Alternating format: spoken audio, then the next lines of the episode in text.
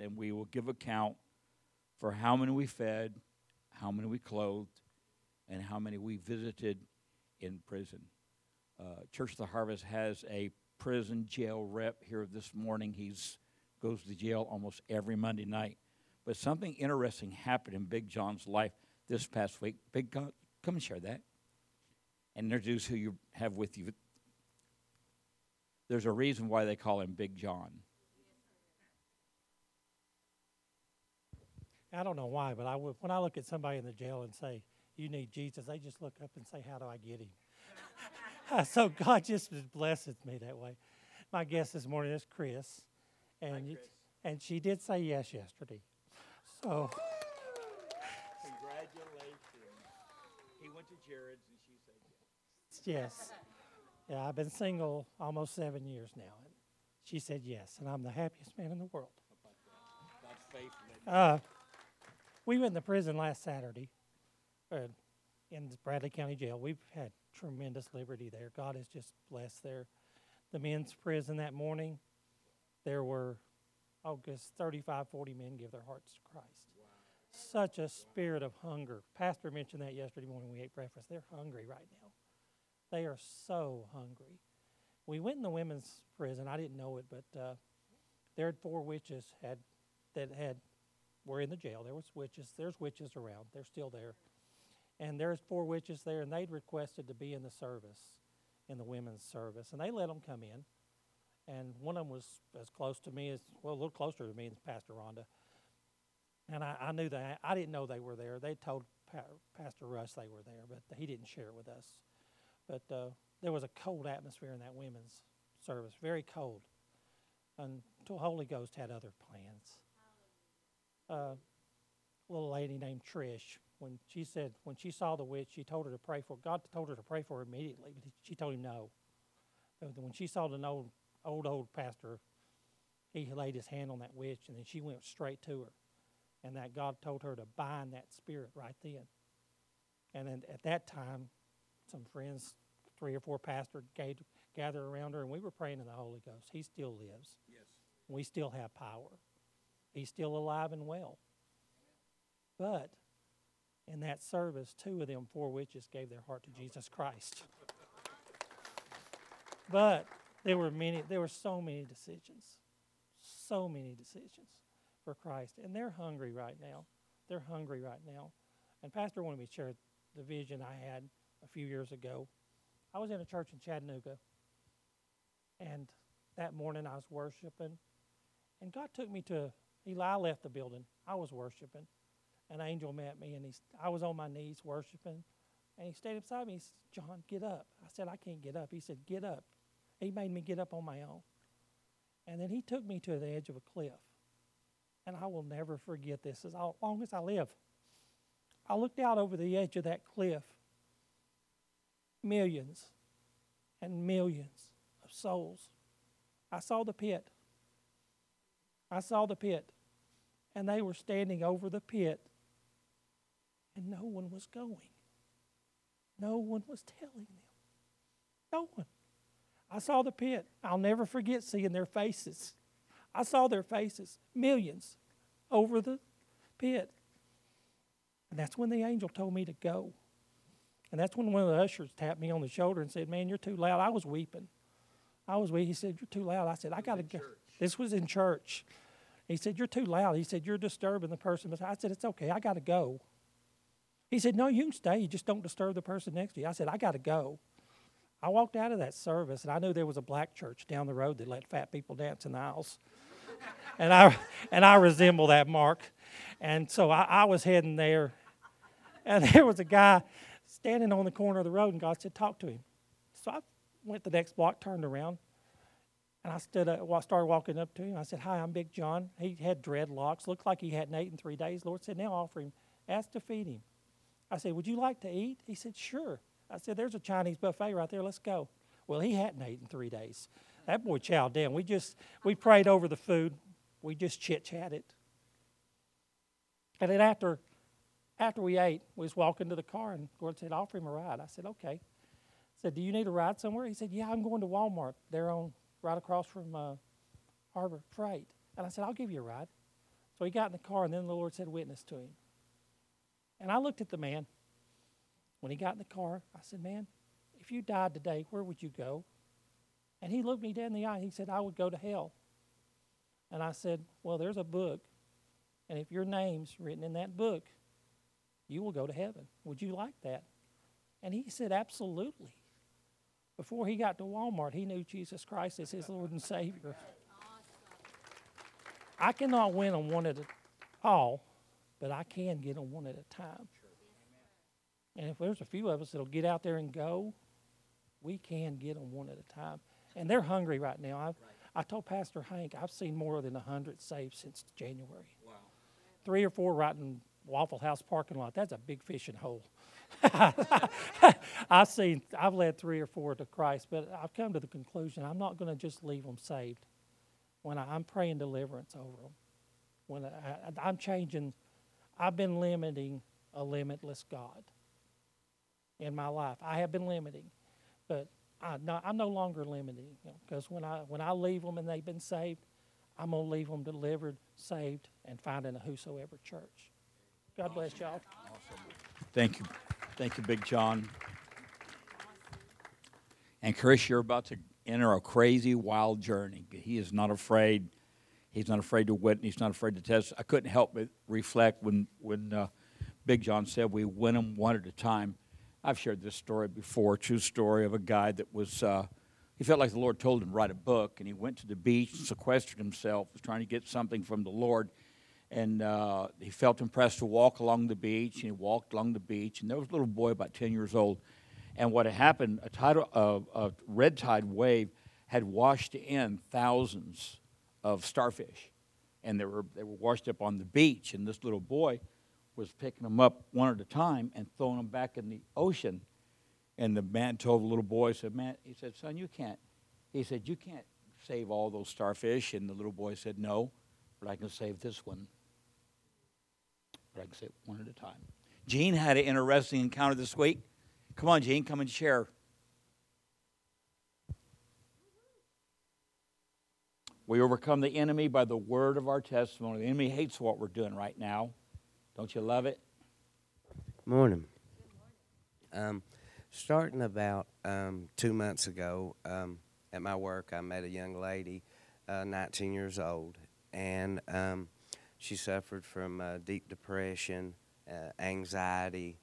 Uh, one of the type of people that every time you saw them, uh, they just had their head hung down and uh, really couldn't approach them, about like a wild animal. You know, work by herself. She's really just bewildered, and um, so every chance I got, like if we would meet up to clock in or during the break time or whatever, I would try to say a few words just to, you know, be friendly and get a conversation started. So, uh, as this progressed, um, we got into, of course, uh, talking about Jesus, and she told me what she believed and, and what she thought, and I listened, and she kind of mixed up from, you know, what I believe, and um, so as uh, I made friends with this girl, I'd see her start to carry garbage across the parking lot or lift something heavier, hang a shower curtain too high. I'd always run over and do it for her. Well, as I made friends with her, um, she began to tell me that she was a cutter. That when she went and she showed me her arms, and her arms are all just sliced all to pieces on the inside. Well, I'd been praying for this girl, and uh, I told Leela about her and uh, asked for prayer for her. So, to make a long story short, um, I came to work yesterday um, when I got out of the vehicle uh, and got in the parking lot and started walking through, something felt different. There was a joy, there was a, a strength that just like something in the atmosphere has changed. So as I'm going through, I said, Man, I bet uh, they're having this Warrior Fest up here, and all these people's praising God.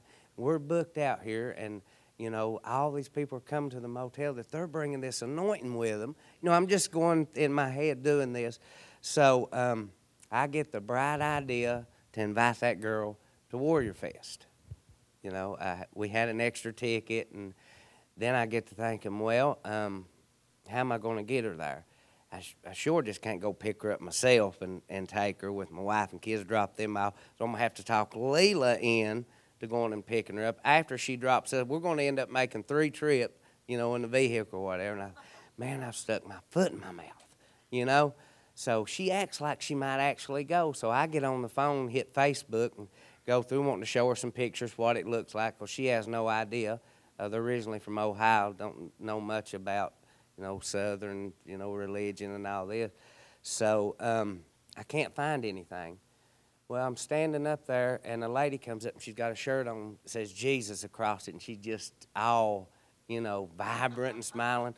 I said, Did you go to Warrior Fest? She's like, Yes, I did. You going? So I get a conversation with her. I said, I got a friend over here, and um, could you tell her about it? And she's like, I'd love to.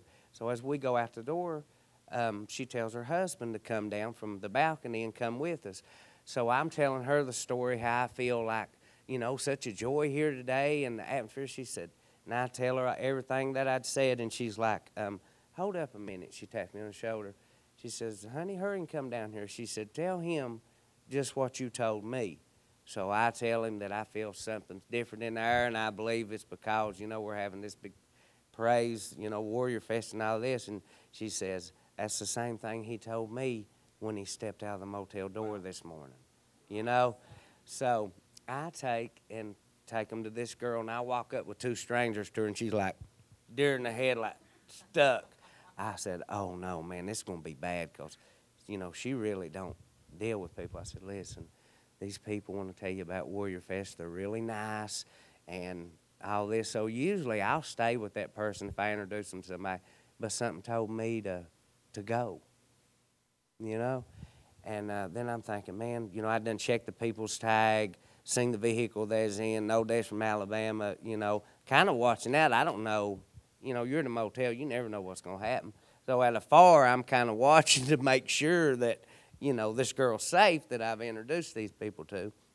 But, anyways, um, they start to witness to her and talk to her and all this. So about 30 minutes goes by. You know, I make another lap back around, you know, kind of looking. They're still there. And I hear the guy say, We're going to pray again. You know? So, man, there's a battle going on here that had begun. I guess that's why I was told to leave, you know, just in my spirit. And um, so about 45 minutes close to an hour goes by. This girl's not doing her work. They're locked up out here, you know, cameras. I know the motel manager sitting there looking. And I'm thinking, I know what I'm going to tell her, you know, because I'm not really doing what I'm supposed to do, and she's not neither. But then had made up my mind, I was going to say, uh, I must be about my father's business, you know. I, this is a work of God here. I'm there's no variance. This has to happen, you know. So, anyways, um, the girl goes to Warrior Fest with them. They pick her up in the middle of the day, and um, I thought, man, she got to go. So me and Leland, the kids, come in as soon as we go in the doors last night. Here's her and that girl locked up arm to arm like two schoolgirls, and the other lady from Alabama's about 50 years old or something, you know, a little bit older than me, 45 something. But they're skipping through the hallways at Warrior Fest, and this girl just smiling. She stops and grabs a hold of me, and that girl hugs me, and she's like, um, she received and she repented. And one of the um, leaders here at the church's daughter was also a cutter and suffered from this. We've introduced them. She's going to be a part of, you know, of all this. And man, it was just, it was a real miracle. It wasn't even like the same girl that I saw uh, at the motel. So it was a real miracle. God is faithful. God is faithful. Enemy hates. Enemy hates that. If you have a weapon with you this morning, go with me to 1 John, the fifth chapter. Be sharing a familiar passage of Scripture.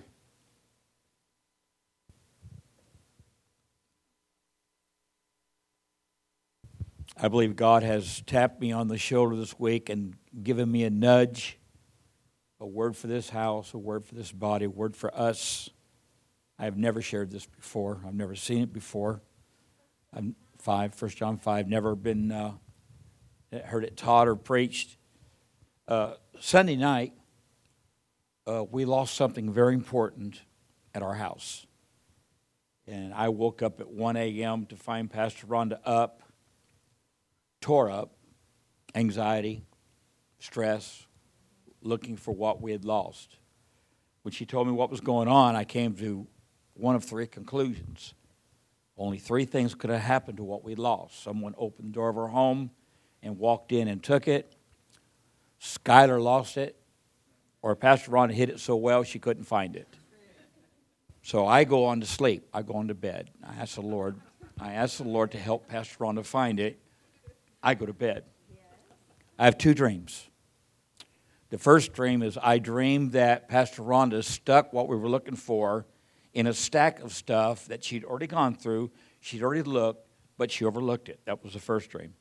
The second dream I had was when we found what we had lost and had deposited it, we were laughing about how it was lost and just laughing about it, but we'd found it. So I had a dream where it was, and I had a dream that we found it. And so I get up. Pastor Ron was up till 4 a.m. looking and praying and seeking and searching. And so I shared with her the two dreams that I had. These are the, no, I think I just shared one, and then later shared. So she calls about an hour later and says, You are a prophet. I said, What happened? She said, I went back to where I'd already looked, and in the stack where I'd already gone through, it was there. We tried to blame Skylar, we tried to blame a thief, but we found it. And as I process all of that, uh, you know, you, you might feel like that is insignificant or unimportant, but God, because it was important to us, it was important to Him. And a lot of us believe that God can do things, but a lot of us don't know that God can do things. And there is a difference. Uh, the Bible says even the demons believe. So, so there are a lot of people that, that believe the story of the three Hebrew children in the fiery furnace, but they don't know that God can do it for them. A lot of people believe the story of, of Daniel in the lion's den, but they don't know that God can do it for them. And uh, I was in um, Sandy Hook, Kentucky last week at a maximum security prison, and I was visiting with, with a lifelong friend who has served 17 years on a ludicrous, erroneous charge. And uh, we were just talking, and, and he'll call me three or four times a week. And uh, he always concludes our conversation with a question Pastor, do you believe I'm coming out? Do you believe I'm coming out? And uh, while I was with him this past week, he asked me that question, and something came over me. And there was a transition, and there was a transformation, and there was a, there was a nudge. I said, Pastor John, not only do I believe you're coming out, I know you're coming out. I don't just believe, but I know. And so this week, as I've been pondering that, I asked the Lord, I said, Well, Lord, show me if that is if that is a spiritual truth, if that's a spiritual revelation, if that's a nugget that you want this house to have, find it for me, show it to me. And the Lord brought to me 1 John 5 and 13. These things have I written unto you that believe on the name of the Son of God, that ye may know that you have eternal life, and that you may believe on the name of the Son of God. And this is the confidence that we have in Him that if we ask anything according to His will, He heareth us. And if we know He heareth us, we know that we have the petitions that we desired of Him. And this is the confidence. That song says, My hope is built on nothing less than Christ. Then, how's it go, Pastor Rhonda? My hope is built on nothing less with Jesus' blood and righteousness. So there's a, there's, a, there's a transition that you and I can go through that we can sort out, that we don't just believe what the Word of God has to say, but we can know that what the Word of God has to say is the truth. And as I w- walked through the scripture this week, God brought me to Samuel to a story about a girl by the name of Hannah. Hannah had a husband, and she had, uh, the, the husband actually had two wives. How scary is that? And Peniel had given uh, El Hakan, I think his name. Anyway, whatever you want to call him, we'll make up his let's call him George. Okay, so so this this Peniel had given George several children, but Hannah had gave George nothing. And it looks like that Hannah was the preferred bride, that, that George actually loved Hannah more than he loved Peniel. And uh, Hannah was very upset, was very wrought, was very frustrated. And, and he goes to his wife and he says, Am I not more important than 10 sons? And she said, Yes, you are, but I want to have a child. I want, I, I just believe that God's going to let me have a child. Well, they go to church, and the Bible says that uh, they got to praying, Jerry, and she got to interceding, and she began to pray, and her mouth was moving, but words weren't coming out. And couldn't hear anything. Her mouth was moving. Well, the priest, prophet, who should have known that she was praying, he thought she was drunk. And so uh, he went to her and he confronted her. And he said, Put away your wine. Why, why are you drinking? Why are you? And she said, No, I'm, I'm not drinking. I need to hear from the Lord. I know that God has something for me. I need a breakthrough. I need, I need a revelation. And he told her, He said, Be of good cheer. What you have asked, you're going to receive. And we know that she goes home and uh, she gets pregnant and she has a young man by the name of Samuel. And Samuel is such a cool guy. The Bible says about Samuel that none of his words fell to the ground, that what he spoke came to pass. But the reason that what he spoke came to pass is not just because he believed there was a God, but he knew that there was a God that was speaking through him. And Samuel was just a young child, and the Bible said he did not know the Lord or the ways of the Lord, and God called his name. And Samuel got up and went to the prophet Eli's bedroom and said, Here I'm here I am. What do you want? And Eli said, I didn't, I didn't, I didn't call you. I didn't, I didn't, I didn't call you. Go back to bed. So Samuel goes back to bed and God calls him again. And, and Samuel runs into Eli's bedroom and says, Hey, he said, What do you want? Here I am. And Eli realized there's something going on here. There's something taking place, there's something transpiring. And so Eli said, You know what, Samuel? God is calling you. And the next time you hear your, your name called, just say, Here am I, Lord, your servant. Go ahead and speak. So the third time, Gene, God calls his name, and Samuel says, Here am I, Lord. And then God begins to speak to Samuel, and the Bible says, From that day forward, the words of Samuel never fell to the ground, that everything he spoke came to pass. This is the confidence that we have in him that if we ask anything according to his will, that's the secret. When you can learn to pray and love the things that God loves, and learn to pray and hate the things that God hates, and begin to intercede for the things that are important in God's life and in your life, things are going to begin to change in your life. And I like what John said. He wrote, he wrote, he wrote two books, John and Revelation. He wrote three letters. The last letter only has one chapter, in 3 John, this, the th- 3 John, the first chapter, the second verse, John said this. And you got to understand, John was the guy that was marked by God. Let me tell you how he's marked by God. And Big John, I thought about you as I was thinking about this. Um, at the uh, garden, everybody abandoned Jesus but John. And on the cross, everybody had abandoned Jesus but John.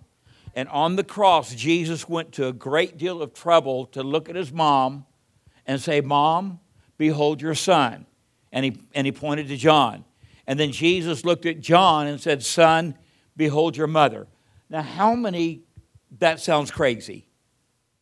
How many, like, what sense does that make? But it was the custom of that day that the oldest son, when the dad died, got two parts not just one part, two parts, because it was responsibility of the older son to take care of mom if something happened to dad. And somewhere in the life of Jesus, he was the oldest son. Somewhere in the life of Jesus, Joseph, Alex, had died. His, his dad had died. And so Jesus was responsible for his mom and got a double portion. Jesus, before he dies and leaves this earth, he makes sure that mom is taken care of. And he looks at John and says, you're going to get a double portion. And what is so ironic, John is the only disciple that died of old age. He lived a healthy life because he had to take care of the mother of Jesus. What a responsibility that God has given us today to take care of this church, to take care of this house, to take care of this flock, to take care of this generation. And as long as you've got that on you, that responsibility on you, you will live and not die, and you will be blessed. Here's what John said John could have talked about the rapture because he wrote about it. He could have talked about heaven because he wrote about, he saw heaven, wrote about it. He could have talked about the resurrection, he was there. He could have talked about the crucifixion, he was there. But John said, Beloved, I wish above all things that thou mayest prosper and be in good health, even as thy soul prospereth. Three things there that God wants you to know when you when you pray, the confidence that we have in Him, that we ask according to His will. Let me tell you what God's will is for you today. It is God's will that you prosper. It is God's will that you're healthy.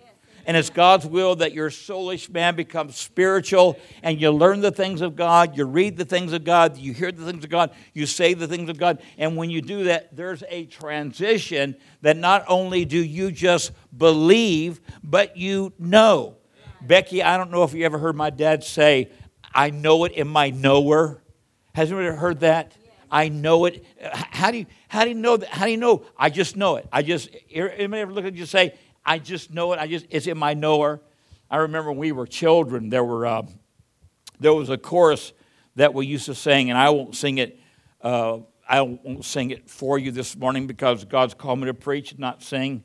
And if I sing, you'll recognize me as a great treasure and try to convince me to cut an album and go on the go on the road and be in concert with the Who. And and uh, I don't want to do that. I want to stay right, so I won't be I won't be singing it. But here's how the chorus goes: I know the Lord will make a way for me.